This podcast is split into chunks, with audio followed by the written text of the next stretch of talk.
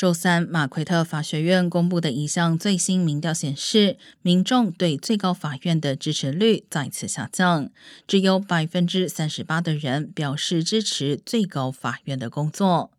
此次民调是在最高法院推翻了罗素韦德案的判决之后进行的。百分之六十一的受访者表示，他们不赞成九名大法官的工作。而一年前同期，马奎特民调显示，百分之六十的人赞成最高法院的工作，仅百分之三十九的人不赞成。